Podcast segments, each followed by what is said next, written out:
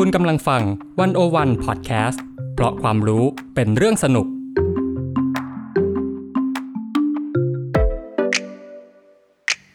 One O One In Focus เจาะไฮไลท์เด่น เศรษฐกิจสังคมการเมืองทั้งไทยและเทศ โดยกองบรรณาธิการ The One O One dot World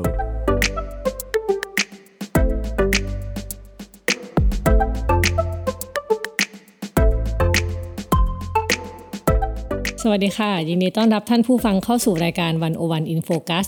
วันนี้ท่านผู้ฟังอยู่กับอีฟปานิชโพสีวังชัย บรรณาธิการ The One O One dot Worldค่ะ แล้วก็อ้ายภาวันธนาเลิศสมบูรณ์กองบรรณาธิการ The One O One dot World ค่ะ ค่ะ ท่านผู้ฟังคะถ้าเกิดว่าใครที่ได้ติดตามเว็บไซต์ของเรานะคะ แล้วก็หรือว่าตามเพจทางเพจของเราเนี่ยจะเห็นว่าตลอดเดือนกันยายนที่ผ่านมานะคะ เรามีกิจกรรมความน่าจะอ่านเนาะซึ่งเป็นกิจกรรมที่อ่ามีมาถึงปีที่ 7 แล้ว ค่ะ ปีที่ 7 แล้วนะ ซึ่งถ้าเกิดบอกว่าเป็นเราจะได้เห็นบนหน้าเว็บไซต์กันช่วงเดือนกันยาเนี่ยจริง ๆ เราเตรียมงานมาก่อนหน้านั้นอีกอ่าเตรียมมาตั้งแต่ปีที่แล้วจริงอะบอกเลยว่าอลังการงานสร้างเออค่ะ แต่สำหรับสำหรับท่านผู้ฟังที่เพิ่งได้ยินเคยได้ยินครั้งแรกเนาะว่าความน่าจะอ่านคืออะไร ก่อนที่เราจะเข้าสู่เนื้อหาเนี่ยเราเล่าให้ฟังก่อนนิดนึงนะคะ ว่าความน่าจะอ่านเนี่ยมันเป็นกิจกรรมที่ทางวันโอวันเนี่ยไปชวนเพื่อนๆเหล่าสำนักพิมพ์ร้านหนังสือ หรือว่านักวาดภาพประกอบนะคะมาเลือกหนังสือที่คิดว่าน่าจะอ่านที่สุดในปีนั้นๆมาเลือกมาคนละสามเล่มอืมอะทีนี้ด้วยจำนวนคนที่มันมากมายเนี่ย สุดท้ายเราก็จะได้รายชื่อหนังสือมาประมาณร้อยกว่าเล่มอืมอืมที่คิดว่าน่าอ่านในปีนั้นอืมๆอ่าซึ่งหนังสือเนี่ยก็จะเป็นหนังสือเช่นสมมติปีนี้เป็นความน่าจะอ่าน 2023 หนังสือก็จะตีพิมพ์อยู่ในช่วง 2022 ถึง 2023 ค่ะค่ะ ซึ่งไม่จำกัดประเภทเนาะเป็นการ์ตูนก็ได้แมกกาซีนก็ได้อืมหรือหนังสือที่พิมพ์ซ้ำก็ได้ แล้วแต่ว่าจะอ่านอะไรกันมา แล้วก็คิดว่าอันไหนที่อยากจะชวนคุณผู้อ่านหรือว่าคนทั่วๆไปเนี่ยได้รับลิ้มลองสักทีหนึ่งเนาะค่ะ ทีนี้ปีนี้อ้ายมันมีความพิเศษใช่ไหมมันเป็นปีที่ 7ใช่อ่าทีนี้อ้ายเนี่ยเป็นคนที่ดูแลโปรเจกต์นี้นะคะ ตั้งแต่แบบก่อนคลอดไปจนถึงเติบใหญ่แล้ววันนี้ให้อ้ายเล่าให้ฟังนิดนึงว่าคอนเซปต์ปีนี้ของความน่าจะอ่านมันคืออะไร แล้วทำไมมันถึงต้องเป็นคอนเซปต์นี้และมีความน่าสนใจยังไงบ้าง อะขอเกริ่นมาก่อนอย่างนี้แล้วกันว่าจริงๆเนี่ย ครั้งที่ 7เนี่ยมันก็มีประวัติศาสตร์ก่อนหน้านั้นมันมีประวัติศาสตร์ของมันมาอย่างยาวนานเนาะแล้วแต่ละปีเนี่ยเราก็จะมีคอนเซปต์เป็นของตัวเอง ซึ่งมันก็อาจจะเกี่ยวโยงเชื่อมไปกับอ่าสภาพสังคมในเวลานั้น คือช่วงแรกๆเนี่ยเราเริ่มต้นจากวงสนทนาเล็ก ๆ ก่อน อ่าเป็นนักเขียนนักอ่านบรรณาธิการรวมทั้งสิ้นเนี่ยห้าคนด้วยกัน มีพี่นิวัฒน์พุทธประสาทนะคะ มีพี่สัดินีอาชวานันทกุล มีพี่สายเจริญปุระ มีพี่แชมป์ทิปกรวุฒิพิทยามงคล แล้วก็มีพี่หนุ่มโตมอนสุขปรีชา ตอนแรกมีแค่5คนก่อน คือด้วยจำนวนที่เท่าเนี้ยเรารู้อยู่แล้วว่าหนังสือที่เราแนะนำไปเนี่ย บางทีมันอาจจะไม่แมสขนาดนั้น มันเป็นรสนิยมแบบบางทีเฉพาะตัว แต่ก็อยากจะให้คนอื่นเนี่ยได้ลอง อ่านในสิ่งที่เราอ่านมา ฉะนั้นเนี่ยมันก็เลยปีแรกๆ 2 ปีแรกหรือก็คือช่วง 2017ถึง2018 เนี่ยเราก็เลยเป็นคอนเซปต์ที่เรียกว่า เป็นการแนะนำหนังสือที่เอาแต่ใจที่สุดอ่าก็คือ5คนนี้จะอ่านแบบนี้ ใช่เออก็จะอ่านแบบนี้แหละ แล้วก็ลองมาดูสิว่ามันดีจริงไหมทำนองนี้เนาะแต่ทีนี้เนี่ยประมาณปี 2019 ครั้งที่ 3 เราเกิดอะไรขึ้นพี่อีฟเราเป็นปีที่มีการเลือกตั้งระดับชาติเกิดขึ้น อ่าจังจำได้อยู่ไหมคะ แต่อันว่านี้ตอนคือคือไม่ใช่เลือกตั้งครั้งที่ผ่านมาเนาะเลือกไม่ตั้งใช่ก่อไม่นหใช่น้าก่อนหน้าครั้งนั้นอีกาก่อนหลังรัฐประหารพูดอย่างนี้ดีกว่าอ่าตอนนั้นเนี่ยพรรคเพื่อไทยได้คะแนนอันดับหนึ่งอ่าอ่าถ้าจำกันได้แต่ว่าคนที่เป็นนายกดันกลายเป็นพลเอกประยุทธ์อ่ากลายเป็นรัฐบาลประยุทธ์สองใช่อ่าเราก็เลยคิดไว้ว่า เออ ถ้าอย่างเนี้ยเราพยายามขยับขยายวงอ่านหนังสือแล้วก็ เล่นล้อไปกับสภาพการเมืองช่วงนั้นด้วยดีกว่า เราก็เลยมาในคอนเซปต์การแนะนำหนังสือที่เป็นประชาธิปไตยยิ่งกว่าการเลือกนายก อันแน่มีแวะไปเชื่อมกับเรื่องสังคมการเมืองที่เกิดขึ้นในในช่วงนั้นนะใช่ค่ะ แล้วก็เป็นครั้งแรกเลยที่เราขยับจากวง 5 คนเนี่ยไปเป็นเชิญคนในแวดวงหนังสืออมเข้ามาเลือกหนังสือสามเล่มอย่างที่พี่อีฟเล่าให้ฟังเนี่ยแหละ อันนี้ก็จะเป็นธรรมเนียมปฏิบัติมาตั้งแต่ปีที่เกิดการเลือกตั้งครั้งนั้น อ่าฮะอ่าซึ่งอ่า ปีต่อๆมาเนี่ยเราก็ยังทำแบบเดิม ในช่วงที่ปีนปี 2020ถึง2021 เนี่ยเรานิยามมันว่าเป็นปีที่แสนสาหัสอืมกับแสนสาหัสยิ่งกว่า เพราะช่วงนั้นโควิดเนาะใช่ทั้งโควิด ทั้งแบบเอ่อสงครามรัสเซียยูเครนเพิ่งจะเริ่มปะทุขึ้นเนาะอย่างนี้ เราก็เลยใช้คอนเซปต์ที่เรียกว่าอ่านอะไรดี ในปีที่แสนสาหัส แล้วก็อ่านอะไรดีในปีที่แสนสาหัสยิ่งกว่าอ่าอ่าแต่ขณะนี้ปีล่าสุด ปี 2022 ที่ผ่านมาเนี่ย มันจะใช้คำว่าปีแสนสาหัส ยิ่งยิ่งขึ้นไปมันก็กระไรอยู่เนาะเออทั้งดูไม่มีความหวังแล้วก็แบบว่า มันอาจจะเลิกสาหัสแล้วไหมอะไรแบบอ่านี้ะนี่คือ key word เลยพี่อีฟเราก็เลยใช้เลือกใช้ธีมที่เกี่ยวกับความหวังนี่ก็เป็นไอ้อ้ายออกแบบว่า เออ เราน่าจะมาเล่นกับธีมที่เรียกว่าโลกใบนี้เนี่ยยังไม่สิ้นความหวังหรอกอ่าหลังจากเราสิ้นหวังมาสองปี ใช่ หลังจากที่เราแบบว่าเจอสภาวะแบบการต่อสู้ทางการเมือง สภาวะที่แบบความเปลี่ยนแปลงบนโลกมันผันผวนมากอะไรอย่างนี้เนี่ย แต่จริง ๆ แล้วเนี่ยเราก็อยากให้หนังสือเนี่ยเป็นเครื่องชุบชูใจ ให้เติมความหวังให้กับคนอ่าน นะคะ แล้วก็มาถึงครั้งนี้ความน่าจะอ่านครั้งที่ 7 คือตอนที่ได้ยินว่าเลข7เนี่ยอ้ายรู้สึกว่าเลข 7 มันเป็นเลขที่แบบพิเศษ พี่อีฟว่าไหมมันเป็นเลขที่แบบน่าพิศวงอะสำหรับอ้ายมันอยู่กับเราตลอดนะเลขเจ็ดใช่ทำงานเจ็ดวันต่อสัปดาห์ไม่ได้หยุดใช่ คือลองคิดดูว่าชีวิตเราเนี่ยมันเกี่ยวพันอะไรกับเลข 7 บ้างเราก็จะเห็นว่า 1 สัปดาห์มันมี 7 วันคำถามคือทำไมต้องมี 7 วันอ่าใครเป็นคนกำหนด คือเรื่องนี้เนี่ยก็อาจจะแบบขอแวะเก็บความรู้นิดนึงเนาะไปหาข้อมูลมา คือนักดาราศาสตร์มาตั้งแต่แบบยุคเมโสโปเตเมียเขาแบบสังเกตดาวเคราะห์ สังเกตวัตถุบนท้องฟ้าอะไรอย่างนั้น เสร็จแล้วเขาก็แบบเหมือนนำเอาดาวเคราะห์ชื่อดาวเคราะห์ห้าดวงต่างๆเนี่ยมารวมกับพระอาทิตย์กับพระจันทร์เนี่ยแล้วก็แบ่งมาเป็นแทนตัวสัญลักษณ์ในการเรียกวันแต่ละวันในสัปดาห์หนึ่งคือเริ่มแบ่งห่วงเวลามาเป็นพันๆปีแบบนั้นอะก็คือหนึ่งสัปดาห์มีเจ็ดวัน เออ แล้วมันก็ยังอยู่ได้มาถึงปัจจุบันพี่อีฟอะมีอะไรเกี่ยวกับเลขเจ็ดอีกที่พี่อีฟนึกถึงเอ่อบาปเจ็ดประการไหมอ่า บาปเจ็ดประการเออในศาสนาคริสต์ถูกไหมคะ ว่าก็จะมีเอ่อโกรธโลภะโทสะอะไรก็จะว่าไป แต่ทั้งนี้ทั้งนั้นเนี่ยนอกจากเกี่ยวกับเรื่องคริสต์เนี่ยก็มีอีกเรื่องหนึ่งที่อาอยากเล่าเสริมก็คือ มีบาปเจ็ดประการแล้ว แล้วพี่อีฟรู้ไหมว่าจริงๆว่ามีตำนานเรื่องเล่าว่า พระเจ้าเนี่ยก็สร้างโลกภายในเจ็ดวันเขาสร้างตั้งแต่แบบมีห้วงอวกาศ มีแสงสว่าง มีความมืด มีผืนน้ำแผ่นฟ้ารวมมาถึงสิ่งมีชีวิตเนี่ย คือวันที่ 7 ถึงแม้ว่าพระเจ้าจะเลือกที่จะพักผ่อน แม้แต่พระเจ้ายังหยุดวันอาทิตย์ ใช่ใช่แต่ว่าพักผ่อนมันเป็นงานอย่างหนึ่งพี่อีฟเออเราต้องดูแลตัวเองด้วยใช่ไหมเออ ทีนี้เนี่ยก็เลยมีตำนานเกี่ยวกับเลข 7 ทางศาสนาคริสต์ถึงเรื่องบาป 7 ประการ แล้วก็นี่แหละ พระเจ้าสร้างโลกใน 7 วัน อะ มาดูฝั่งพุทธบ้าง ฝั่งพุทธจะนึกถึงอะไรบ้าง เดินได้เจ็ดเก้าพระพุทธเจ้าเดินได้เจ็ดเราเก้าเรียนพุทธศาสนามาตั้งแต่เด็กนะคะ คือเราก็จะได้ยินเกรดสี่ตำนาเกรนดสี่วิชานี้อ่เออเราจะได้ยินตำนานว่าตอนพระพุทธเจ้าประสูติ สามารถเดินบนดอกบัวได้เจ็ดเก้าอะอันนี้เสริมให้อีกนิดนึงก็คือ นอกจากมีชาติที่เรียกว่าเป็นชาติของเจ้าชายสิทธัตถะเนี่ยเรายังมีชาติที่เป็นพระเวสสันดรชาดกอ่าก็คือก่อนที่พระเวสสันดรเนี่ยจะทำการแบบสละบัลลังก์ปลีกตัวเองเข้าไปบำเพ็ญเพียรในป่าเนี่ยเขาได้ทำการบริจาคทานครั้งใหญ่เขาเรียกว่า พิธีสัตตะสตกมหาทาน อ่านผิดยังไงขออภัยด้วยไม่ค่อยเก่งเรื่องศาสนาสักเท่าไหร่ แต่ว่ามันแปลว่าการบริจาคทานครั้งใหญ่เจ็ดอย่าง มีช้างม้าโคนมอย่างละ 700 ตัว มีราชรถ700 คัน มีนางสนมทาสหญิงทาสชายอย่างละ 700 คน มันก็น่าสงสัยเนาะว่าทำไมต้องเป็นเลข 7 ด้วยอืมมีมากมีมาจะ 500 จะ 600 ก็ได้แต่ว่าเขาเลือกที่เลข 7พี่อีฟนอกจากนี้เนี่ยไอ้ก็สังเกตว่าเลข 7 มันยัง แบบใช้กันทั่วโลกอะ่ะ ในญี่ปุ่นมันก็จะมี7เทพเจ้าแห่งความโชคลาภใช่ไหมมี7สิ่งมหัศจรรย์ของโลก แล้วถ้าเกิดเราแวะมาดูในวงการหนังสือเนี่ย เราก็จะเห็นว่าแบบมันมีวรรณกรรมชื่อดัง อย่างเช่นอะไร พี่อีฟต้องได้แล้วสักเรื่อง โอ้ยอันนี้พี่รู้เลยแฮร์รี่พอตเตอร์เออมีกี่เล่มเจ็ดเล่มเจ็ดเล่ม ตำนานนาเนียอ่าก็มีเจ็ดเล่มอืมหรือกระทั่งเกรมออฟโ n น ซึ่งเขาก็วางแผนว่าจะจบภายในเจ็ดเล่ม ไม่รู้จบอะนะอันนี้ต้องแซวซึ่งไม่รู้ว่าจริงหรือเปล่าแต่ว่าต้องรอดูแต่ว่าเขาบอกว่าเขาบอกว่าเขาจะมีเจ็ดเล่มเขาบอกว่าจะมีเจ็ดเล่มอ่าแล้วก็จะเห็นว่าเลขเจ็ดเนี่ยมันมีทั้งแง่ดีเนาะมันมีตำนานในเรื่องดีมันเป็นสิ่งมงคล ในขณะเดียวกันเนี่ยมันก็จะมีเรื่องที่อ่าอาจจะดูเป็นแง่ลบบ้าง อย่างเช่นพี่อีฟก็เกริดมาที่แบบบาปเจ็ดประการและอ่าอ่ามันก็จะมีความเชื่ออย่างเช่น ความรักเจ็ดปี อ่าอ่าถ้าเกิดคู่รักคู่ไหนคบกันมาเจ็ดปีเนี่ยปีที่เจ็ดมันต้องเกิดเรื่องอะไรสักอย่างล่ะเออเออแต่ถ้าเกิดแล้วถ้าเกิดข้ามผ่านอุปสรรคปีที่เจ็ดมันไปไม่ได้ก็อาจจะเลิกลากัน มันก็เป็นความเชื่อแบบนี้ ฉะนั้นเนี่ยไอ้ก็เลยรู้สึกว่าเลขเจ็ดเนี่ยมันมันเอาแน่เอานอนไม่ได้เนาะพี่อีฟมันขึ้นขึ้นลงลง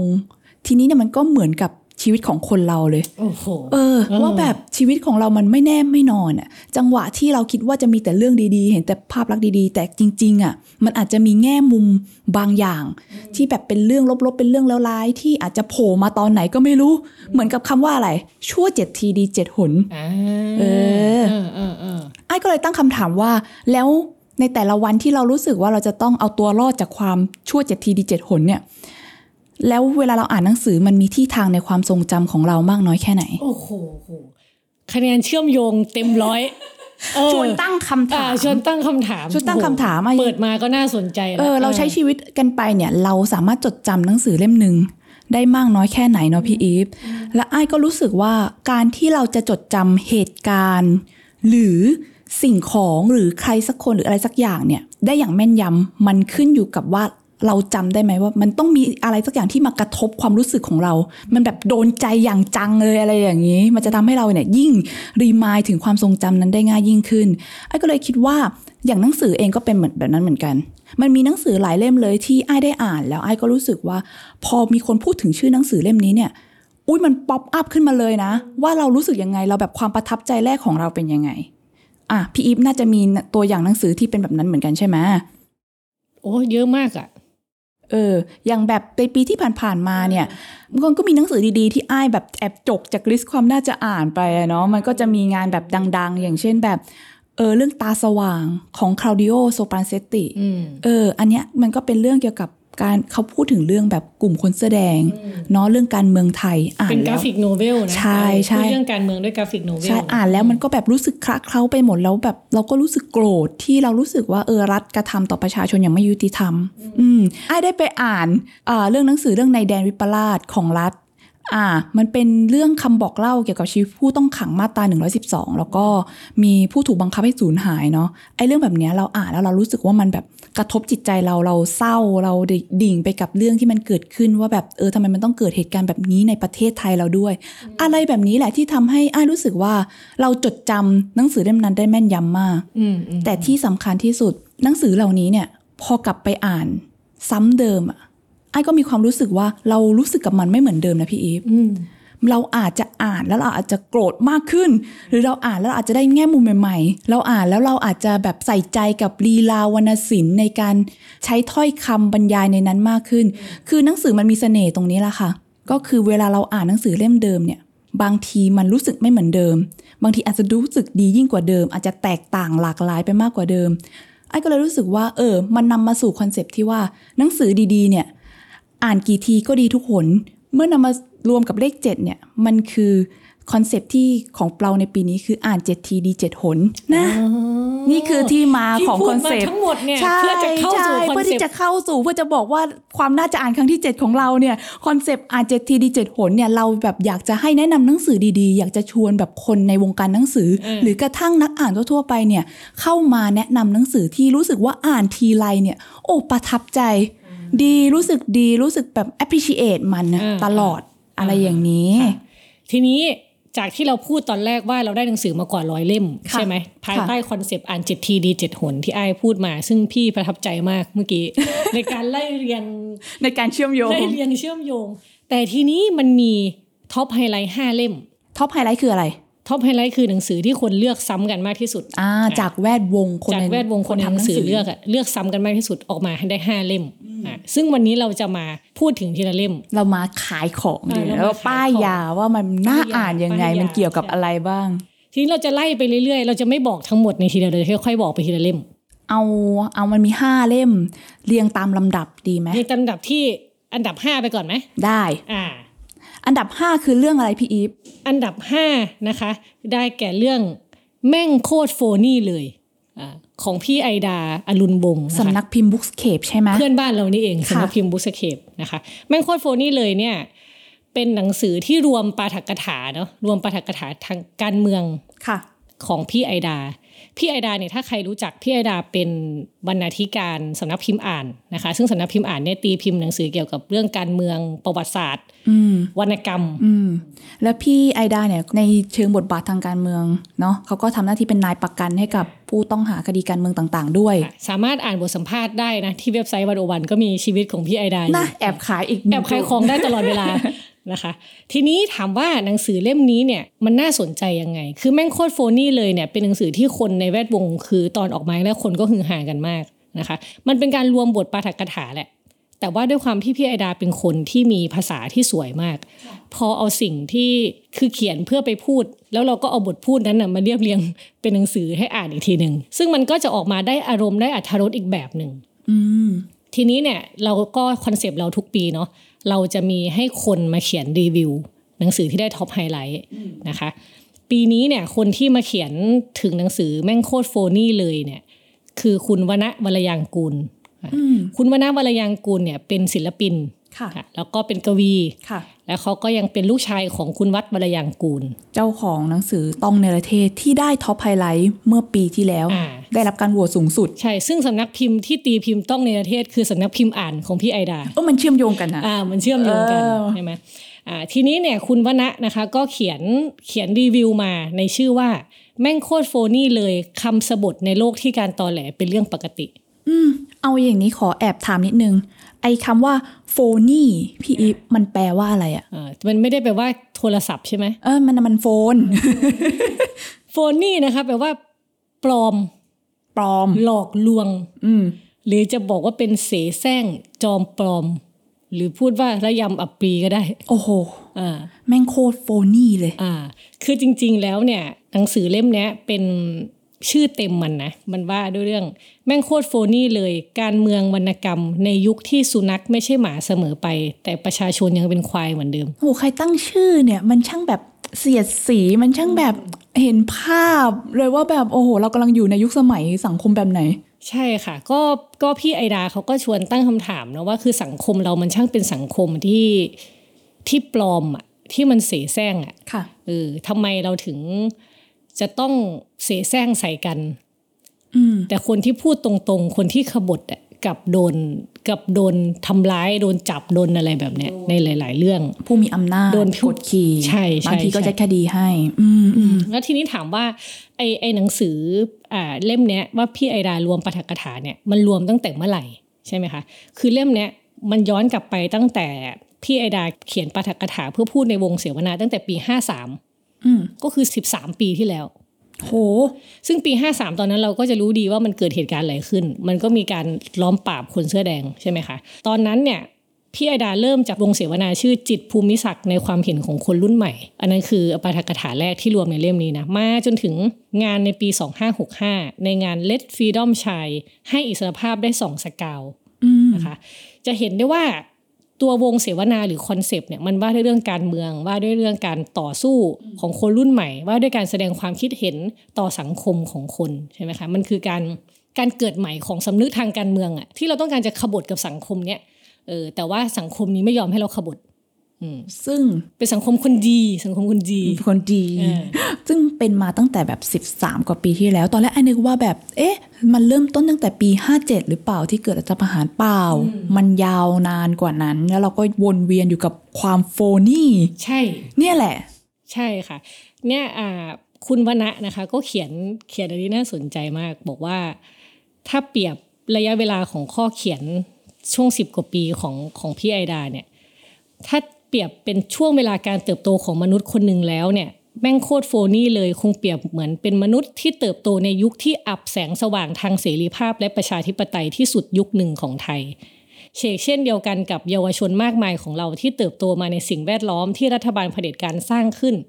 จนกระทั่งมีการเลือกตั้งวงเล็บ สุดอีหยังวะครั้งที่ผ่านมา อันนี้คือคุณวนาเขียนนะคะ แล้วก็บอกว่าในบทเสวนาของไอดาเนี่ยต่างมีทิศทางที่พยายามชี้ให้ผู้คนเห็นถึงความผิดปกติของสังคม ความฉาบฉวยทางวัฒนธรรม และความดัดจริตอย่างน่าขันของเราอนุรักษ์นิยม จะเห็นได้ว่าเธอทุ่มเทชีวิตไปกับการเปิดโปงสิ่งเหล่านี้ ทั้งในการพูด การเขียนแล้วก็การกระทำนะคะอืมแหมช่างจับใจนะสำหรับเล่มแรกเราก็น่าสนใจขนาดนี้แล้วอะมาเข้มๆอย่างนี้แล้วอะ ใช่ค่ะ ทีนี้ขอก่อนที่จะไปเล่มต่อไปมีมี ขอยกตัวอย่างในเล่มได้ไหมเผื่อคนจะได้เห็นรถเห็นชาติ ว่าว่าพี่ไอดาเขายกโค้ดมาเขีนขายสักหน่อย อ่า คือมันมีอันหนึ่งอ่าพี่ไอดาเขาลำลึกถึงบทสนทนากับชายผู้หนึ่ง ในกลุ่มพลเมืองโต้กลับใช่ไหมคะซึ่งเขาระบุว่ามีแรงบันดาลใจทางการเมือง พร้อมกับวรรณกรรม ที่เขาชื่นชอบอย่างเรื่องสั้นเรื่องไพร่ฟ้าของคำสิงสีนอกใช่ไหมคะเขารู้สึกและดำเนินชีวิตเยี่ยงสายสีมา ตัวเอกในนวนิยายเรื่องปีศาจของเสนีสาวพงศ์นะคะเขายังยกตัวอย่างอีกว่า พี่นึกดูนะ ถ้าผมต้องถูกศาลตัดสินขังคุก ผมจะบอกศาลว่า ถ้าท่านแน่ใจว่าท่านพิพากษาอย่างเป็นธรรมเสียแล้วก็ทำไป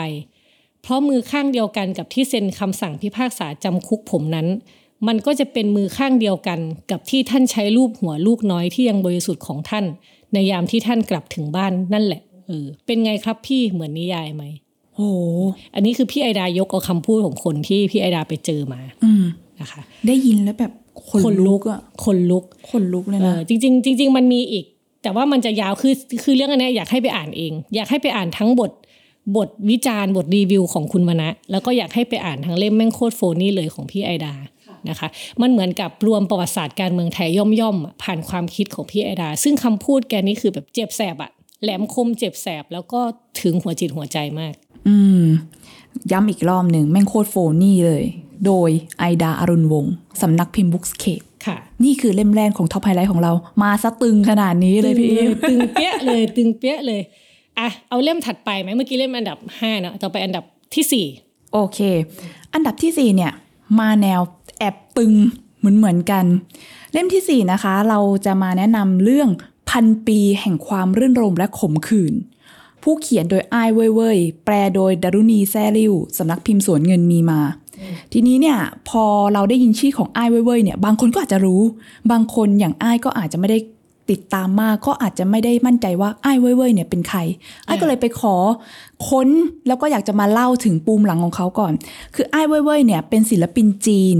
ที่ทำงานศิลปะ แล้วก็วิพากษ์วิจารณ์รัฐบาลจีนอย่างเผ็ดร้อนมากพี่อีฟอ้ายไปดูแบบว่าไล่ดูวีรกรรมของเขาที่แบบดัง ๆอะเนาะเขามีการแบบโยนแจกันโบราณอะสมัยราชวงศ์ฮั่นลงพื้นเออเพื่อที่จะแบบแล้วไงจีนแบบต่อต้านอำนาจรัฐจีนอำนาจความชาตินิยมของจีนเออแบบ ไปชูนิ้วกลาง ใส่จัตุรัสเทียนอันเหมือนอะ เสร็จแล้วก็พูดว่า FU Motherland อ่าอะทุกท่านคงจะรู้ว่า FU คืออะไรนะคะ ไม่ใช่ฟู่นะคะ ไม่ใช่ฟู่เออไปจนถึงเปิดโปงการทุจริตครั้งใหญ่ของข้าราชการที่นำมาสู่โศกนาฏกรรมของเด็กกว่า 5,000 คนอืมอะซึ่งเขาก็ทำงานท้าทายรัฐบาลจีนมาไม่หยุดไม่หย่อนคือเขาก็พยายามต่อสู้ถึงความเผด็จการความแบบความอายุติธรรมที่รัฐกระทำต่อประชาชนนั่นแหละ แล้วก็ เขาเคยถึงขั้นถูกเจ้าหน้าที่ตำรวจเนี่ยทำร้ายจนได้รับบาดเจ็บสาหัส แล้วก็ต้องผ่าตัดสมองเลยนะพี่อีฟต้องพาไปถูกคุมขังเป็นเวลานานแบบหลายเดือน โดยที่แบบเขาเนี่ยทำงานศิลปะจำลองโมเดลเลยว่าเขาเนี่ยจะต้องนอนต้องกินต้องอยู่ยังไงอ้ายไปดูภาพแล้วมันเป็นแบบโมเดลเขานอนอยู่บนเตียงอะแล้วก็มีเจ้าหน้าที่ตำรวจอะยืน ซ้ายขวาแบบยืนมองจ้อง ขณะที่ไม่ว่าจะยามหลับยามตื่น ยามทำธุระส่วนตัวคือมีคนจับจ้องอยู่ตลอดเวลา โอ้มันเป็นภาวะที่มันแบบกดดัน กดขี่เหมือนเหมือนกันเนาะอืมแล้วเขาเนี่ยก็เลยเขียนเรื่องนี้ขึ้นมา พันปีแห่งความรื่นรมและขมขื่นเนี่ย ซึ่งเขาบอกก่อนว่าอ้ายอะก็อาจจะยังไม่ได้อ่านเต็มเออๆอะแต่ว่าไปอ่านรีวิวมามีคนมารวบมีคนมาช่วยรให้แล้วเรามีแล้วคนมาช่วยแล้วอะก็คือคุณพานุบุญพิพัฒนาพงศ์ค่ะก็มาช่วยเขียนรีวิวของพันปี แห่งความรื่นรมและขมขื่นคือคือคุณพานุเนี่ยเขาเป็นคอลัมนิสต์นะแล้วก็เป็นคนที่สนใจเรื่องศิลปะ คือมีความเชี่ยวชาญทางด้านนี้ แล้วก็ เหมือนจะเคยสัมภาษณ์ไอ้เว่ยเว่ยตัวจริง แล้วไอ้เว่ยเว่ยเนี่ยเป็นคนที่ถ้าคนในวงแวดวงศิลปะจะรู้ว่าเป็นคนยิ่งใหญ่ขนาดไหนใช่ไหมคะทีนี้ก็ได้ได้คนตัวจริงมาเขียนถึงไอ้เว่ยเว่ยอ่าอ่าซึ่งเขาก็เล่าว่าหนังสือเล่มนี้เนี่ยมันนอกจากจะเปิดเผยแรงบันดาลใจในการทำงานศิลปะของอ้ายเว่ยๆแล้วเนี่ย เขาก็เล่าถึงประสบการณ์ชีวิตตั้งแต่เขายังไม่ลืมตาดูโลก คือคำว่าพันแปลปีว่าอะไรชีวิตยังแต่ไม่ลืมตาดูโลก คือเขาเล่าถึงพ่อของเขาอ่าอ่าตั้งแต่รุ่นพ่อเลย พ่อของเขาเนี่ยชื่อว่าอ้ายชิง ซึ่งเป็นศิลปินที่ยิ่งใหญ่ เป็นกวนักกวีผู้ยิ่งใหญ่ของจีนเหมือนกัน แล้วก็มีถึงขั้นมีกวีเอกของโลก ชาวชิลีเนี่ยชื่อว่าปาโบเนรูดาเนี่ยเรียกขานพ่อของเขาอ้ายชิงเนี่ยแหละ ว่าเป็นเจ้าชายแห่งบทกวีจีนอ่า แสดงว่ายิ่งใหญ่มาตั้งแต่รุ่นพ่อแล้ว ใช่ ซึ่งพ่อของเขาเองเนี่ยก็เป็นศิลปินหัวขบถในสายตาของรัฐบาลจีนเหมือนกัน คือเขาบอกว่าในเมื่ออ่านหนังสือเล่มนี้เนี่ยคุณก็จะได้เห็นว่าทั้งชีวิตของไอ้ชิงกับไอ้เว่ยเนี่ยมีความแบบเหมือนกันเชื่อมโยงสืบทอดกันอยู่หลายประการอายกตัวอย่างอย่างแรก คือทั้งพ่อแล้วก็ตัวทั้งตัวไอ้เว่ยเนี่ย เป็นนักเรียนนอกที่ไปศึกษาล่ำเรียนศิลปะในต่างแดน แบบอ้ายชิงเนี่ยเดินทางไปเรียนที่ปารีส ซึ่งเป็นศูนย์กลางของโลกศิลปะในยุคทศวรรษ 1920 ส่วนอ้ายเว่ยๆเนี่ยก็ไปเรียนที่นิวยอร์กที่เป็นศูนย์กลางของโลกศิลปะในยุคทศวรรษ 1980 อะทีนี้เนี่ยพอไปเรียนเป็นเด็กนักเรียนนอกอะ่ะ แล้วเขาก็กลับมาทำงานในประเทศแผ่นดินจีนเนี่ยแหละ แล้วเขาก็พยายามทั้งทำงานศิลปะไปด้วย ทั้งใช้ชีวิตอยู่ในสังคมจีนไปด้วย แล้วก็พยายามจะวิพากษ์วิจารณ์รัฐ ในแบบที่เขาสามารถทำได้ทั้งผ่านงานศิลปะ ทั้งแบบเปิดเผยชัดเจน คืออย่างอ้ายชิงเนี่ยต้องบอกว่าคือเขาก็เป็นกวีเอก แล้วเขาก็วิจารณ์รัฐบาลแล้วเขาก็ประสบเเหตุคล้ายๆ กับตัวไอ้เว่ยๆคือเขาถูกลงโทษ แล้วก็เนรเทศโดยรัฐบาลเนี่ยไปเป็นกรรมกรใช้แรงงานหนัก อยู่ในค่ายกักกันในซินเจียง ซึ่งตอนนั้นเนี่ยตัวไอ้ายเว่ยๆในวัยเด็กเนี่ยก็ได้ติดตามพ่อของเขาไปด้วย แล้วก็ได้เห็นว่าพ่อของเขาเนี่ยถูกรัฐปฏิบัติยังไง คือรัฐก็อาจจะแบบว่าอ่าตั้งข้อหาให้เขา อันนี้เป็นคำที่คุณพานุอธิบายนะคะ ว่าถูกลงทันในข้อหาเป็นซากเดนศักดินา และชนชั้นกระดุมพีผู้จบการศึกษาจากตะวันตกอ่า เราไม่รู้หรอกว่ามันแบบร้ายแรงแค่ไหนขนาดนั้นเราไม่รู้หรอกว่าร้ายแรงแค่ไหน แต่ว่าเราก็ทราบได้จากหนังสือเล่มนี้ จากปากคำของอ้ายเว่ยๆว่าเหตุผลที่แท้จริงมันคือการที่พ่อเขาพูดความจริง แบบไม่ไว้หน้าผู้มีอำนาจรัฐตันหากที่ทำให้พ่อเขาถูกย้ายไปเป็นกรรมกรใช้แรงงานอยู่ที่ซินเจียงอ่าอ่า อันนี้คือต่อสู้ตั้งรุ่นพ่อก็คือโดนมาตั้งแต่รุ่นพ่อ อ่า แล้วคุณพานุเองก็เนี่ยขยายความเรื่องที่อ้ายได้เกริ่นไปตั้งแต่แรกว่าค่ะ อ้ายเว่ยๆก็เล่าถึงประสบการณ์ที่ถูกเจ้าหน้าที่ตำรวจทำร้ายจนบาดเจ็บ จนต้องผ่าตัดสมองแล้วเนี่ย แล้วที่หนักหนาที่สุดก็คือถูกทางการจับกลุ่มตัวไปกักขังอย่างลับๆ อย่างลับๆนะคะ เป็นเวลานานถึง 81 วัน โดยที่มีผู้คุมเฝ้าจับตาไม่ห่างในทุกอิริยาบถตลอดเวลา ทั้งตอนนอนหลับกินอาหารหรือแม้กระตอนเข้าซ่วม และถูกสอบสวนนักคำไม่ถ้วน อะ ซึ่งพอหลังจาก ถูกปล่อยตัวจากการคุมขังเนี่ยเขาก็ทำงานศิลปะจัดวางที่มีชื่อว่า S A C R D E คือมันเป็นจุด มันเป็นไอ้นี่อีคำว่าจุดอะไรค่ะอ่าอ่าซึ่งบอกเล่าถึงประสบการณ์ถูกจองจำของเขาแบบตรงไปตรงมา เขามีหุ่นจำลองที่เป็นหุ่นจำลองตัวเขาเองในสถานที่คุมขัง โดยจำลองหน้าตาเสื้อผ้าของเขาแล้วก็ผู้คุม รวมถึงสภาพแวดล้อมในห้องขังทั้งหมดทำมาแบบละเอียดสมจริง แต่ว่าอยู่ในขนาดย่อส่วน แล้วก็เอาไปจัดแสดงที่งานเวนิสเบียนนาเล่ในปี 2013 ให้ชาวโลกรู้ว่ารัฐบาลจีนเนี่ยอ่าปฏิบัติต่อคนที่ลุกขึ้นมาท้าทายอำนาจรัฐยังไง ซึ่งพันปีแห่งความรื่นรมเนี่ยเหมือนเขาก็แสดงให้เห็นเนาะว่าไอเว่ยๆได้รับสืบทอดมรดกความคิด ความเป็นขบฏ แล้วก็ความเป็นจิตวิญญาณของศิลปะนักศิลปิน จากพ่อเขามาสู่ตัวเขายังไง แล้วเขาก็เลยคิดว่าเขาจะเขียนหนังสือเล่มนี้เนี่ยแหละ เพื่อถ่ายทอดไปถึงอ้ายเหล่า ที่เป็นลูกชายของเขาอีกทอดหนึ่ง ซึ่งในหนังสือเนี่ยขออนุญาตยกยกตัวอย่างเนาะเขาเขียนไป เขาเขียนมาอธิบายว่า เมื่อผมคิดถึงพ่อ ความรู้สึกเสียใจที่เกิดขึ้นจากการที่ผมขาดความอยากรู้อยากเห็นว่าพ่อต้องอดทนกับความยากลำบากเพียงใด และจากการขาดความเห็นอกเห็นใจ และความเข้าใจที่ผมแสดงออกขณะผมยังเด็ก ตลอดหลายสัปดาห์ที่ผมถูกกักขังลับ ผมไม่กลัวว่าจะไม่ได้พบลูกชายอีกครั้ง แต่ผมกลัวว่าผมอาจไม่มีโอกาสให้เขาได้รู้จักตัวตนที่แท้จริงของผมอ่าจึงเกิดความคิดว่า ถ้าถูกปล่อยตัว ผมควรบันทึกสิ่งที่ผมรู้เกี่ยวกับพ่อ และเล่าให้ลูกชายฟังอย่างเปิดเผย ว่าผมเป็นใคร ชีวิตมีความหมายต่อผมยังไงทำไมเสรีภาพจึงล้ำค่านัก และทำไมเผด็จการจึงหวาดกลัวศิลปะทั้งนี้เพื่อถมช่องว่างระหว่างเรา และหวังว่าความเชื่อมั่นของผม จะเป็นสิ่งที่เขามองเห็นได้ รวมทั้งสัมผัสได้ด้วยหัวใจและจิตใจของเขาโอ้โหอันนี้ก็คือเหมือนกับว่าเขาเล่าเรื่องของพ่อ แล้วเล่าเรื่องของตัวเองเพื่อสื่อสารกับลูกชายเขาอีกทีหนึ่งใช่ และเขาก็ได้รวบรวมมาเป็นหนังสือเล่มนี้ที่ก็ตีพิมพ์และเราก็จะได้รับรู้ ถึงอุดมการณ์ของพ่อเขาของตัวเขาของสิ่งที่เขาต้องประสบอยู่ในแผ่นดินของบ้านเกิดของเขาเองอืมค่ะ จริงๆ หนังสือเล่มนี้จะบอกว่าหน้าปกสวยมาก ใช่เออถ้าเกิดมีใครได้เห็นนะคะ หน้าปกสวยจริงสำนักพิมพ์สวนเงินมีมาค่ะนะคะถ้าเกิดว่าใครอยากไปตามอ่านมากกว่านี้เนาะค่ะ คิดว่าคุ้มค่าแน่นอนเล่มนี้ ใช่อะขอสรุปอีกนิดนึงเผอิญคุณพานุเขาบอกว่า พอเราอ่านแล้วเนี่ยหนังสือเล่มนี้จะแสดง จะแสดงให้คุณเห็นว่าเบื้องหลังความสำเร็จ อันยิ่งใหญ่ของคนคนหนึ่งเนี่ย ต้องมีคนรุ่นก่อนหน้าเป็นบันได เป็นแรงบันดาลใจ เป็นแรงเกื้อหนุนผลักดันเสมอ เพราะว่ามนุษย์เราเนี่ยไม่ได้เกิดขึ้นเป็นตัวเป็นตนอย่างโดดเดี่ยวลำพังเนาะแต่ว่าถูกประกอบสร้างจากแรงกายแรงใจชีวิตเลื่อนเนื้อของคนรุ่นก่อนหน้าของเราทั้งสิ้น และไอ้อันนี้ส่วนตัวแล้วไอ้ก็รู้สึกว่านอกจากแบบมันเป็นการประกอบสร้างของคนรุ่นก่อนหน้า มันคือประกอบสร้างด้วยความหวังที่จะส่งต่ออะไรให้กับคนรุ่นต่อไปด้วยอืมนี่แหละคือสิ่งที่ทำให้แบบมันเกิดหนังสือเล่มนี้ขึ้นมาเออเหมือนส่งต่อคบเพลิงใช่แห่งความหวังการต่อสู้อ่าและการต่อสู้ไม่มีวันจบสิ้นนะมันต้องไปต่อเรื่อยอืม เข้มไหมๆเข้มเข้มจัดเลยไม่ขนาดปีมันนี้เออ มาสองเล่มล้วนเป็นการเมืองทั้งสิ้น แต่ว่าการเมืองมันก็จะอยู่ในชีวิตเราเสมอเนอะแล้วมันก็ใช่ไม่ว่าเราจะหนียังไงเราก็จะถูกตามติดไปเสมอ เพราะว่ามันอยู่ในแง่มุมชีวิตของเรา อะเล่มต่อไปเรียกต่อไปเข้มกว่านี้ แอบเห็นโอ้นี่เหมือนระดับเพิ่มระดับความเข้มไปเรื่อยๆนะคะเข้มเล่มต่อไปแค่ชื่อก็ รู้แล้วว่าจัดหนักจัดเต็มแน่นอน เล่มที่สามนะเมื่อกี้เราเล่มที่ห้าเล่มที่สี่นะต่อมาเล่มที่สามนะคะ เล่มนี้เชื่อว่าทุกคนน่าจะเคยผ่านตาบ้างเพราะว่าดังมาก อืมพิมพ์ครั้งนี้ครั้งที่เท่าไหร่ ครั้งที่สิบสี่แล้วโหอ่านะคะแต่ว่าครั้งที่สิบสี่เนี่ยไม่ใช่แบบว่าวรรณกรรมแบบอ่านสนุก popular แฮร์รี่พอตเตอร์ไม่ใช่กันนะ bestseller เอไม่อใช่ไม่นะใช่ bestseller แต่เป็นหนังสือวิชาการนะคะ หนังสือเล่มนี้ชื่อประวัติศาสตร์ไทยร่วมสมัย โอ้เดี๋ยวนี้เขาหันกลับมาอ่าน หนังสือประวัติศาสตร์กันเยอะ ใช่ค่ะของใครนะคะเขียนโทษทีโดยอาจารย์คริสเบเกอร์และอาจารย์ผาสุกพงษ์ไพจิตรนะคะสองท่านนี้ก็เป็นอาจารย์ที่มีคุณูปการในการเล่าประวัติศาสตร์ไทยอย่างมากนะคะอ่าที่บอกว่าพิมพ์ครั้งที่ 14 แล้วเนี่ยจริง ๆ มันเป็นมันเคยพิมพ์เป็นภาษาอังกฤษมาก่อนหน้านี้แล้ว แต่ว่าเอานับเฉพาะพิมพ์เป็นภาษาไทยโดยสำนักพิมพ์มติชนเนี่ย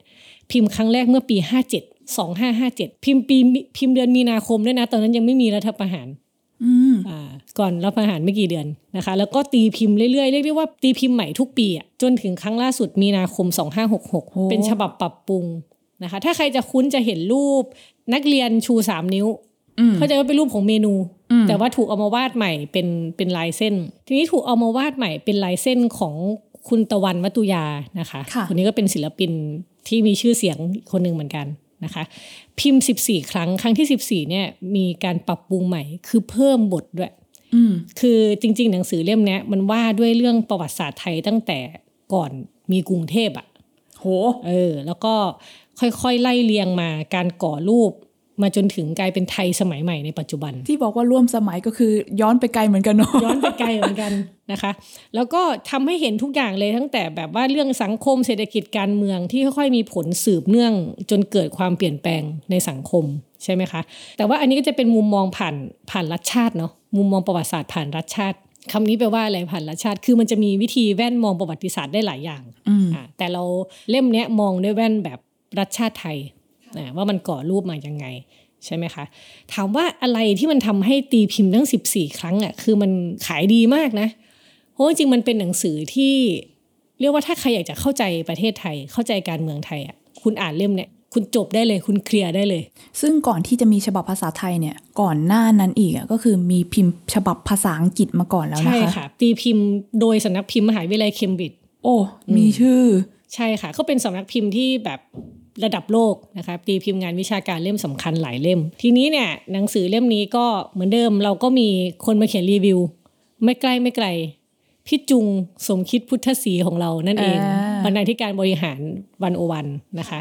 ความถนัดพี่จุงโดยส่วนตัวเนี่ยเขาถนัดอ่าประวัติศาสตร์เศรษฐกิจค่ะอืมทางเศรษฐศาสตร์เรื่องอะไรพวกเนี้ยเขาจะอันนี้ แต่ทีนี้เนี่ยด้วยความที่เรื่องประวัติศาสตร์เนี่ยมันก็หนีไม่พ้นเรื่องการทำความเข้าใจการเมืองเนาะซึ่งหนังสือเล่มเนี้ยมันก็ว่าด้วย ทุกสิ่งทุกอย่างที่ว่ามาการเมืองเศรษฐกิจชนชั้น การต่อสู้บนท้องถนนทุกอย่างไล่มาใช่ไหมคะอืมพี่จุงเพิ่มเกร็ดนิดนึงว่า หนังสือเล่มเนี้ยถูกเอาไปอ้างอิงในงานวิชาการกว่า 1,100 ครั้งนะหนึ่งพันหนึ่งร้อยคเหมืรั้อนงกับเวลาเขาไซส์ข้างล่างอะแบบว่าอ้างอิงข้างล่างมันจะมีฐานข้อมูลว่าอ่าว่าถูกเอาไปใช้ยังไงใช่ไหมคะโหทุกๆมุมโลกเลยสิเอเนี่ยอซึ่งซึ่งไม่ใช่เรื่องที่เกิดขึ้นบ่อยนักสำหรับงานวิชาการหรือหนังสือสักสักหนึ่งเล่มม นะคะ อันนี้อันนี้เพิ่มเกร็ดไป ทีนี้ถามว่าพี่จุงเขียนถึงหนังสือเล่มนี้ยังไง เอาว่าความความสุดยอดของมันหรือความครบของมันเนี่ย เราคงคงไม่ได้ต้องไปพูดถึงแล้วเพราะว่าทุกคนก็รู้ดี แต่มันมีแง่มุมหนึ่งที่พี่จุงคุณสมคิดเนี่ยนะคะ บอกเล่าให้ฟังว่าสำหรับผมเนี่ยสำหรับคุณสมคิดเนี่ยประวัติศาสตร์ไทยร่วมสมัยเนี่ยมีความเป็นประวัติศาสตร์เศรษฐกิจไทยอยู่มาก นะคะ เพราะว่าอาจารย์คริสและอาจารย์ผาสุกเนี่ยทำให้เราเห็นอย่างชัดเจน และมีชั้นเชิงว่าตัวละครอันหลากหลายเนี่ยมีส่วนในการขับเคลื่อนความเปลี่ยนแปลงในสังคมไทย ไม่ว่าจะเป็นกษัตริย์ชนชั้นนำกองทัพข้าราชการพ่อค้านายทุนเจ้าสัวเจ้าพ่อคนทำงานนักกีฬา ดาราศิลปินเกษตรกรนักเรียนหรือแม้กระทั่งงการข้ดีกว่าคือทุกคนทุกคนอืมทุกคนเนี่ยล้วนตอบสนองต่อเงื่อนไข แล้วก็ผลประโยชน์ทางเศรษฐกิจและทางอื่นๆของตนเอง และสิ่งเหล่านี้เองอะที่เป็นพลังขับเคลื่อนให้สังคมก้าวไปข้างหน้า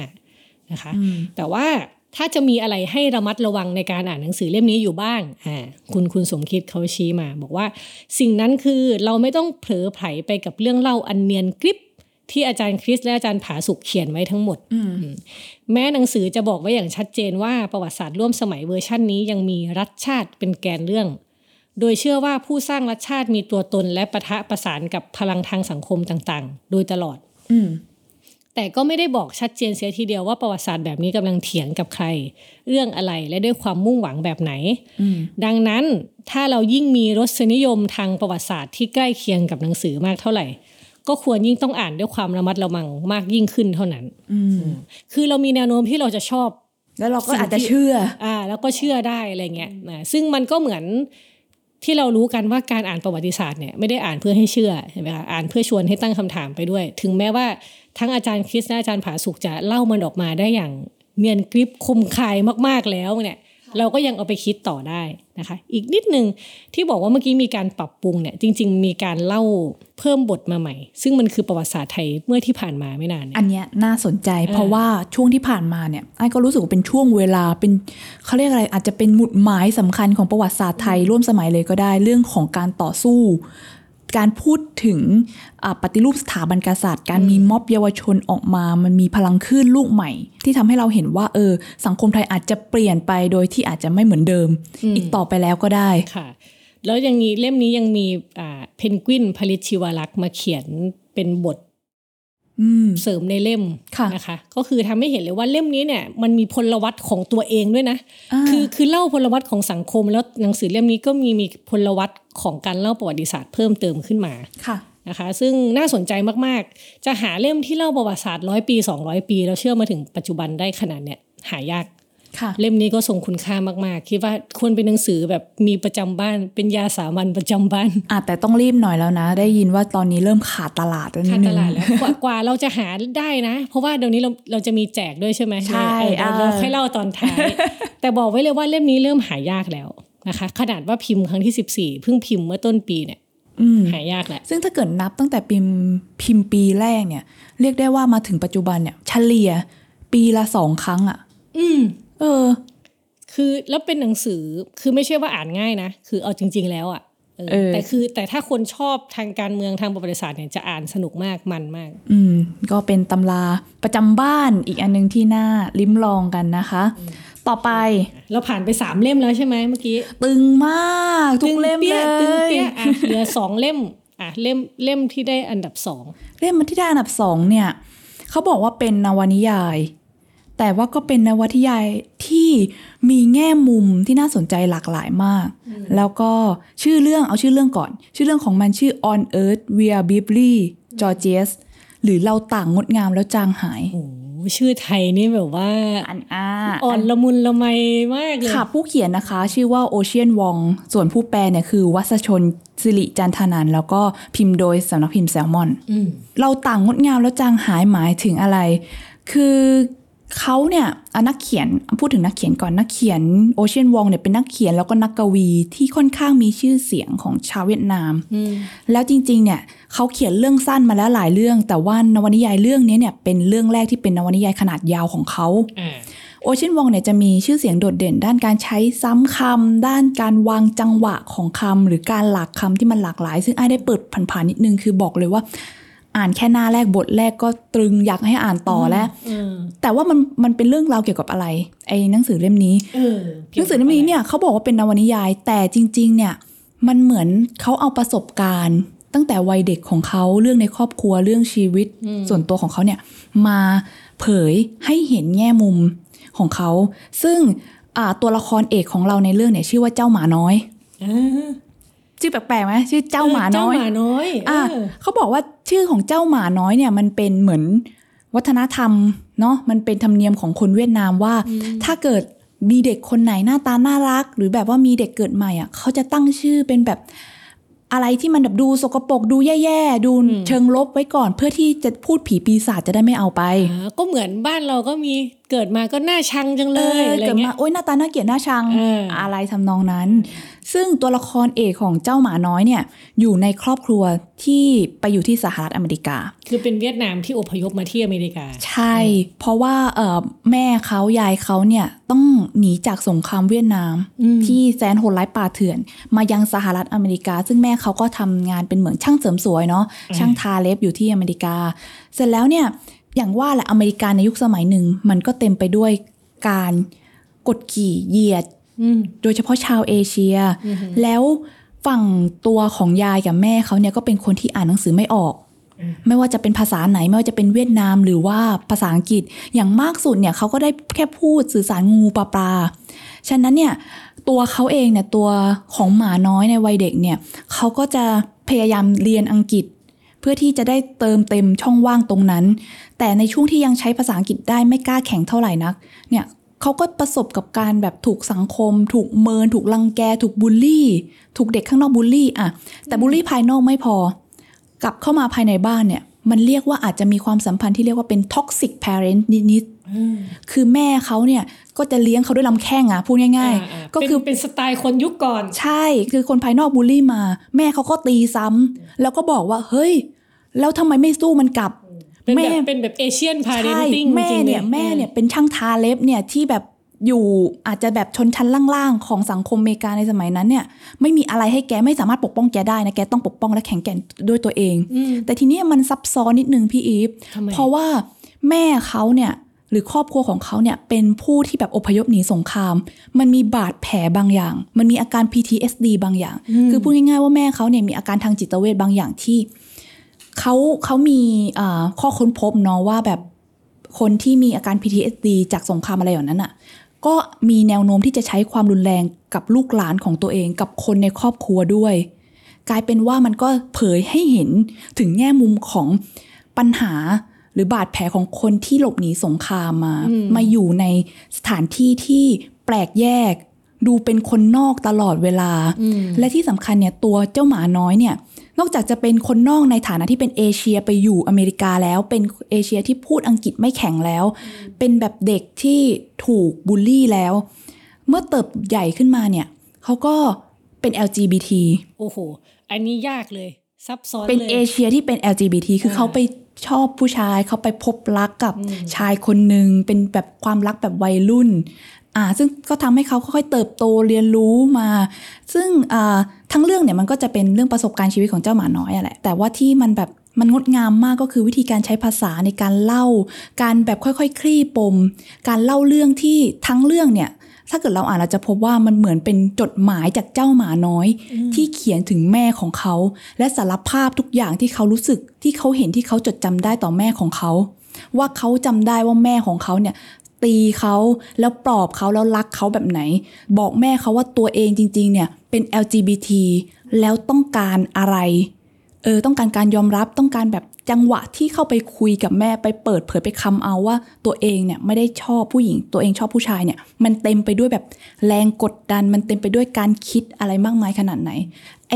ประสบการณ์ชีวิตที่มันแบบอย่างนี้เนี่ยแหละ ที่มันรู้สึกมันเรียวมันใกล้เคียงมันทำให้เรารู้สึกรู้สึกร่วมไปกับมันมากซึ่งเขาเขียนจดหมายเนี่ยอย่างที่ไอ้บอกแม่เขาอ่านหนังสือไม่ออกเลยๆนะใช่อ่าเขาหนังสือมันมันมีความซ้อนชั้นความรู้สึกเอาไว้เยอะมาก มันมีคำหนึ่งที่ไอ้ายอ่านเจอแล้วไอ้ายชอบมากเลยพี่อีฟเขาบอกว่า เหมือนเขาเขียนตัวอักษรเนี่ยเพื่อเชื่อมโยงเขากับแม่เขา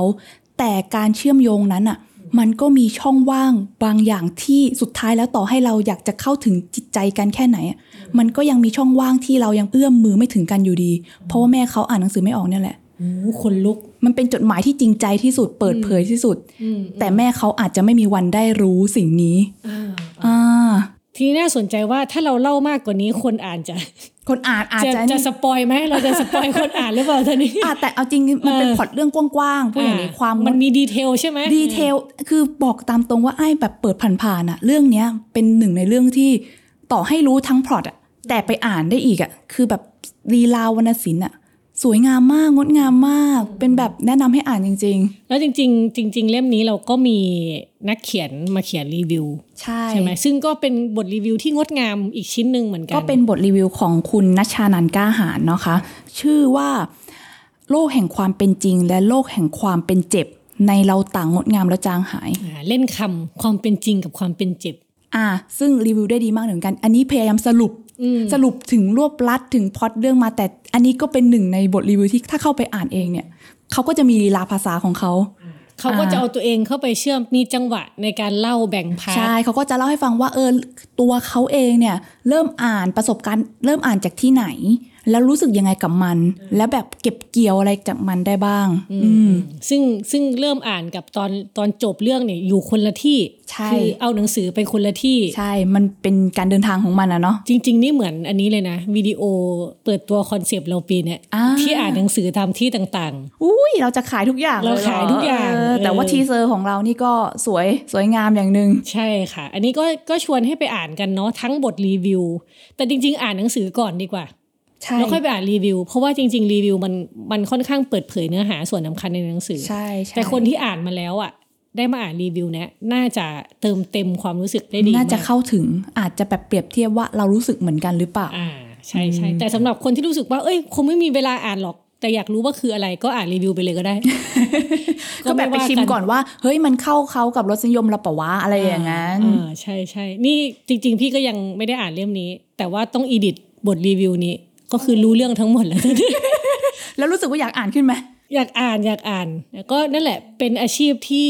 ต้องเจอการสปอยตลอดเวลาทั้งคนเขียนรีวิวหนังที่เรายังไม่ได้ดูต้องใจแข็งพอสมควรอันนี้เป็นเรื่องเบื้องหลังแล้วอันนี้เป็นเรื่องเบื้องหลังแล้วอ่าเป็นเกรดอะมาถึงเล่มที่หนึ่งอันดับที่ได้รับการแนะนำเข้ามามากที่สุด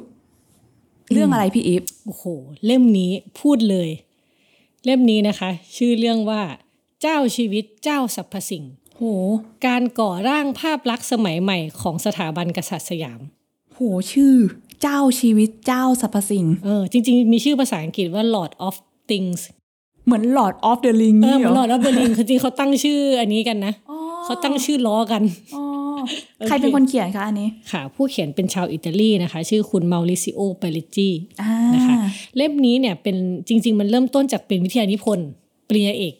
ของเขาของเขาใช่ อันนี้เขาเขียนขอยื่นขอดุษฎีบัณฑิตจากมหาวิทยาลัยแห่งชาติออสเตรเลียหรือที่เรารู้ ANU อ่าเขาเป็นชาวอิตาลีที่สนใจเรื่องสถาบันกษัตริย์ของสยาม อ่า ใช่ เป็นเรื่องเป็นเรื่องสมัยยุครอห้าอะไรพวกนี้นะอ่ายุคนั้นแล้วก็แต่ยื่นขอมหาวิทยาลัยออสเตรเลีย แล้วได้ไหมเอาได้สิ ได้อยู่แล้ว อันนี้ก็ก็เป็นเล่มที่คือกลายเป็นพอออกมาเป็นวิทยานิพนธ์เล่มเนี้ยก็ กลายเป็นวิทยานิพนธ์ที่ถูกใช้สอนเรื่องประวัติศาสตร์ไทย กับนักเรียนที่ไปเรียนต่างประเทศ อืมสอนประวัติศาสตร์ไทยยุครอห้าอย่างเงี้ยเหรอคะ ใช่ค่ะ คือคือมันว่าด้วยเรื่องของ การเปลี่ยนภาพลักษณ์อะก่อร่างภาพลักษณ์สมัยใหม่ ผ่านพวกภาพถ่าย ผ่านชุดเครื่องแต่งกายผ่านอะไรพวกคือเนี้ยถ้าเราจำกันได้ช่วงรอห้าก็เป็นช่วงที่เรียกว่าปฏิรูปอะไรหลาย ๆ อย่างใช่เป็นใช่การรับอิทธิพลของตะวันตกเข้ามาอืมเขาพูดถึงเรื่องนี้ใช่ไหมคะ ใช่ค่ะ ซึ่งอันนี้มันมีแง่ดีเทลเยอะมากนะ ถ้าเล่าเล่าตรงนี้มันจะเล่าเล่าไม่หมดอ่าอ่าแล้วก็เป็นเล่มที่ทุกคนพูดตรงกันว่าอ่านสนุกมาก อ่านรวดเดียวจบได้เลย อืมคือเป็นความรู้ใหม่ที่จะแบบเข้ามาปะทะเราอย่างสนุกมากอะไรเงี้ยแล้วก็จริง ๆ ถ้ามองในมุมเป็นเหมือน จะอ่านแบบอนุรักษ์นิยมก็ได้นะคือยังไงคะอ่านแบบว่าอ่านแล้วเหมือนได้อ่านเรื่องก็สิบในรั้วในวังอะอ่าอ่าหรือคุณจะอ่านแบบเชิงวิพากษ์ก็ได้ คือมันได้หมดคือหนังสือมันเขียนสนุกขนาดนั้นอ่าอ่าอ่านหนังสือเล่มเดียวกันก็อาจจะต่างกันไป ใช่ใช่คือซึ่งเล่มนี้ก็ได้คุณอัดบุญนาคนะคะ คุณอัดบุญนาคก็มาเขียนรีวิวให้ แต่คุณอัดบุญนาคนี่เขียนรีวิวในแบบที่น่าสนใจมาก ก็เขียนเป็นแบบบันทึกความทรงจำที่เขาได้อ่านต่อหนังสือเล่มนี้ อ่า เหมือนนัชชานันตะกี้ ใช่ใช่ แต่อันนี้เป็นเขาอ่านตั้งแต่สมัยเป็นภาษาอังกฤษ สมัยเป็นวิทยานิพนธ์ค่ะ ซึ่งซึ่งคุณอัดบุญนาคเนี่ยเขาไปเรียนที่ญี่ปุ่นค่ะ แล้วทีเนี้ยเขาก็เลยไปโรงเรียนประวัติศาสตร์ไทยเพอคิดว่ามันจะง่าย เพราะตัวเองเป็นคนไทย เออ เข้าใจไหมใครรู้ ภาษาภาษาไทยเป็นใครมากกจะว่าคนมาไทรู้ยภาษาฮะไทยไปมากกว่าฉันใช่ไหมก็ปรากฏว่าพอคุณอัดบุญนาคไปเรียนแล้วก็ไปเจอ ปรากฏว่ากลายเป็นทั้งคลาสน่ะมีเพื่อนร่วมห้องอีกหนึ่งคน ที่ทำวิทยานิพนธ์เกี่ยวกับไทย ก็เลยไม่ได้อยู่ในห้อง ก็คือไปลงพื้นที่ลงพื้นที่เอ้าคุณคนอัดก็เลยต้องเรียนกับอาจารย์อยู่สองคนเอาเป็นคลาสตัวตัวๆซะงั้นนะใช่ซึ่งวิธีการสอนก็คือให้ไปอ่านหนังสือมา อ่านเสร็จเอามาเล่าให้ฟังคิดยังไง อาจารย์ก็ถามทำไมทำไมทำไมทำไมคิดอย่างนี้ทำไมทำไมทำไมทำไม คุณอัดก็อุ้ยโดนแล้วสอนเป็นภาษาญี่ปุ่นอืมแต่อ่านหนังสือเป็นภาษาอังกฤษ อ่านประวัติศาสตร์ไทยอีกทีหนึ่งอ่านอ่านประวัติศาสตร์อ่นไทยประวัติศาสตร์ไทยเป็นด้วยภาษาฉอังบับกฤษภาษาอังกฤษ แล้วมาถกเถียง discuss กับอาจารย์เป็นภาษาญี่ปุ่น สมองยังโอเคอยู่ไหมคะต้องต้องอัจฉริยะประมาณนึงนะคะถึงซึ่งเนี่ยถ้าเข้าไปอ่านที่คุณอาจเขียนเนี่ยสนุกมากเลย ที่ว่าเจออาจารย์อะไรยังไง ซึ่งสิ่งนี้ที่น่าสนใจมากก็คือว่าเป็นมุมมองต่อประวัติศาสตร์ไทย ผ่านคนต่างชาติอีกทีหนึ่ง แล้วเล่าด้วยแว่นตาที่น่าสนใจมากคือ เป็นการก่อร่างสร้างภาพลักษณ์ใหม่ในสยาม พอได้ยินอย่างนี้ปุ๊บนะสิ่งที่ไอายเห็นก็คือแบบไปกรีดดูเนี่ยก็คือต้องมีรูปให้ดูแหละต้องมีรูปภาพว่าสมัยนั้นเนี่ย มันสามารถตีความได้ยังไงบ้างการแต่งตัวแบบนี้การใช้สอยเครื่องประดับฉากสถานที่ต่างๆ อย่างนี้ใช่ไหมใช่พี่ค่ะอีฟหรือมันมีหลายเรื่องมีเรื่องซุ้มประตูรับเสด็จเรื่องอะไรแบบคือหลายอย่างอะในนั้น อืม เป็นเกร็ดประวัติศาสตร์ที่น่าสนใจ เนี่ยล่าสุดเนี่ยเหมือนเราก็มีโอกาสได้คุยกับคุณนักรบใช่ไหมที่เพิ่งจะมาออกรายการเรื่องแมนสวงของเราไปใช่เขาก็ใช่บอกว่าหนังสือเรื่องเล่นแร่แปรภาพของเขาที่ติด top highlight เมื่อปีก่อนอะก็ได้รับแรงบันดาลใจส่วนหนึ่ง จากหนังสือเล่มนี้เหมือนกัน ใช่ใช่ใช่เล่มของคุณนักรบก็สนุก เช่นแบบทำไมสมัยก่อนเขาไม่ยิ้มกันค่ะทำไมถ่ายรูปแล้วไม่ยิ้มอะเออเพราะว่านี่อันนี้เป็นเกรดเขาบอกว่ากล้องกว่ามันจะเก็บแสงได้ใช้เวลาครึ่งชั่วโมง ก็เลยหน้าตึงหมดแล้วมันไม่ได้แช่แช่เหมือนสมัยนี้ครึ่งชั่วโมงต้องนั่ง แล้วต้องมีไม้ไม้รองคอเพื่อไม่ให้เหนื่อยไงอ่าแล้วถามว่าใครจะยิ้มได้ครึ่งชั่วโมงมันก็ต้องทำหน้านิ่งอะใช่ป่ะอันนี้เพิ่งรู้นะเนี่ยเอออันนี้จ้าบมากหรืออะไรแบบเนี้ยมันจะมีเกรดพวกนี้นะคะ ซึ่งอันนี้อันนี้คือที่เมื่อกี้พูดถึงเล่มเล่นแร่แปลภาพของคุณนัค่ะกรบเนาะว่าคุณนักรบก็บอกว่าได้แรงบันดาลใจจาก Lord of Things เนี่ย เจ้า เจ้าชีวิตเจ้าสรรพสิ่ง อืมอืมแล้วก็จะมาดูเกร็ดประวัติศาสตร์ที่จากสิ่งของเล็กๆ น้อยๆ นี่แหละในแบบฉบับของสายตาของมาริซิโอดู ว่าแบบจะมองตรงกับเราไหมหรือมีแง่มุมอะไรที่คนไทยอาจจะคาดไม่ถึงก็ได้ ซึ่งหนังสือเล่มนี้คือ25ปีมาแล้วนะไอ้ที่เขียนเนี่ย25ปี ใช่ว้าวแต่เพิ่งมีการตีพิมพ์เป็นภาษาไทย โดยสำนักพิมพ์อะไรคะอ่าสำนักพิมพ์ฟ้าเดียวกันค่ะ อ่าเจ้าประจำของเราใช่แล้วก็หนังสือของเขานี่แบบว่าคุณภาพแล้วก็ติด list หนังสืออะต่อให้ไม่ top highlight ก็น่าจะอ่านทุกปีเลยค่ะ เล่มนี้แปลโดยคุณวลิสากิตติคุณเสรีค่ะนะคะ ก็โอ้ยไปดูเถอะหน้าปกนี้เป็นรูปเจ้าชาย องค์เจ้าชายน้อยเนี่ยยืนอยู่หน้ากล้องถ่ายรูปอืมเป็นขาตั้งที่ไม่รู้ว่ากล้องมันเรียกว่าอะไรไม่มีความรู้ เอาเป็นกล้องสมัยก่อนอะกล้องตาเดียวอะที่ที่เอาตาเข้าไปส่องแบบนี้นะคะ น่าสนใจน่าสนใจไปหาอ่านกันได้ แค่ชื่อก็น่าสนใจแล้วเจ้าชีวิตเจ้าสรรพสิ่งค่ะอะพี่อีฟเรามาถึงช่วงท้ายๆแล้วเราได้ยินเรื่องหนังสือ Top Highlight มากมาย ถ้าอยากได้ล่ะ อยากได้ต้องทำยังไง อันนี้ต้องให้อ้ายเลย เพราะอ้ายเป็นคนกำหนดกติกาต่างๆ เอาไว้อะชงเองชงเองตบเองชงเองว่างั้นตบเองเลยเราต้องทำยังไงบ้างอะอ้ายโอเค ตอนที่พอดแคสต์นี้น่าจะออกอากาศก็อาจจะเป็นวันสุดท้ายของการโหวตนะคะ ฉะนั้นถ้าเกิดใครกำลังฟังอยู่เนี่ย รีบเลยเข้ามาที่เว็บไซต์ d101.world หรือ Facebook ของ d101.world นะคะ เราเปิดรับความน่าจะอ่านขวัญใจมหาชน 2023 อยู่ ซึ่งเราจะเปิดให้คนนักอ่านทุกท่านเนี่ยเข้ามา โหวตหนังสือในดวงใจว่าเนี่ยอยากจะแนะนำหนังสือเล่มนี้อ่านกี่ที โอ้ยดีมากเลยดีทุกหนเลย อยากจะให้เข้ามาเขียนแนะนำพร้อมกับเหตุผลแล้วถ้าเกิดเหตุผลของใครเนี่ยที่แบบโดนใจทีมกองบรรณาธิการอ่าเรามอบให้เลยหนังสือห้าเล่มนี้ที่เราคุยกัน Top Highlight ห้าเล่มหนึ่งชุดหนึ่งรางวัลเท่านั้นอะเดี๋ยวเดี๋ยวมีเล่มอะไรบ้างนะขอทวนสิอ่ามีเล่มมีแม่งโคตร phony เลยอ่าใช่ไหมของพี่ไอดา อรุณวงศ์ค่ะ อ่ามีพันปีแห่งความรื่นรมและขมขื่นของอ้ายเว่ยเว่ยอ่ามีประวัติศาสตร์ไทยร่วมสมัยฉบับปรับปรุงพิมพ์ครั้งที่ 14 ของอาจารย์คริสเบเกอร์กับอาจารย์ผาสุกพงษ์ไพจิตรค่ะมี On Earth We Are Briefly Georgias เราต่างงดงามแล้วจางหายของ Ocean Wong ค่ะโดยสำนักพิมพ์แซลมอนค่ะและเล่มสุดท้ายที่เราพูดไปตะกี้นี้ก็คือเจ้าชีวิตเจ้าสรรพสิ่ง ของมาริซิโอเปเรจีจากสำนักพิมพ์ฟ้าเดียวกัน คนลุกคนลุกเออ รวมราคาแล้วกว่า3 0 0แสนบาท ไม่ถึงไม่ไม่ถึถึงงแต่คุณค่าที่อยู่ในนั้นเนี่ยทรงคุณค่าแน่นอน จริงคือเป็นหนังสือที่บอกเลยว่าอ่านได้เรื่อยๆ สมมงของความอ่าน7ทีดี7หนของเราอะอืมอ่า ก็มาโหวตกันนะคะโหวตได้ถึงวันที่ 29 กันยายนนี้ คือเราต้องเขียนเหตุผลให้ถูกใจใช่ไหมถึงจะได้ ใช่ใช่เอาจริง ๆ เขียนมาแบบ จริงใจว่าอ่าประทับใจตรงไหนชอบตรงไหนอะไรอย่างเงี้ยเราก็จะรออ่านหนังสือของทุกๆท่านต่อให้ ต่อให้คุณอาจจะไม่ได้อ่า เขาเรียกว่าอะไรอะได้รับรางวัล แต่จริง ๆ เราก็อยากจะสร้างคอมมูนิตี้ในการแนะนำหนังสือการอ่าน เพราะว่าเราจะหยิบเอาความเห็นหรือว่ารายชื่อหนังสือของคุณเนี่ยไปเผยแพร่บนเว็บไซต์ด้วย ให้คนรู้ว่าตอนนี้คุณอ่านอะไร เราอ่านอะไรเราน่าจะอ่านอะไร คือแนะนำนอกเหนือจาก 5 เล่มนี้ก็ได้นะไม่ไม่ใช่ต้องเอาใน 5 เล่มนี้ใช่นะคะใช่อืมแต่ว่าแต่ว่านะต้องเป็นหนังสือที่ตีพิมพ์ภายในปี 2565 ถึง 2566 นะคะอ่าอ่าอ่าขอเล่มเดียวเท่านั้นที่ถูกใจคุณที่สุดค่ะโอ้โหพูดแล้วขนลุก อยากส่งด้วยเสียดายเป็นทีมงานเนี่ย ไม่ได้ไม่ได้ถ้าเกิดเห็นชื่อพี่อีฟมาปุ๊บนะ คัดออกก่อนเลยนะ โอเคโอเคค่ะแล้วก็ขอฝากไว้นิดนึงอ่าขอหย่อนหย่อนๆไว้เดี๋ยวเราจะเปิดตัวเร็วๆนี้คือ เราจะมีงานเสวนาความน่าจะอ่านอันน่ะค่ะ วันที่เท่าไหร่ไอ้ายวันที่ 7 ตุลาคม เวลา 14 นาฬิกาถึง 16 นาฬิกาที่จิมทอมป์สัน Art Center หอชั้น 2 ห้อง Event Space ซึ่งรอบนี้เนี่ยพิเศษ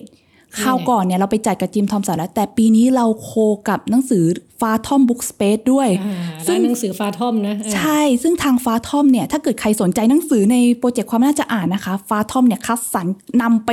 จำหน่ายที่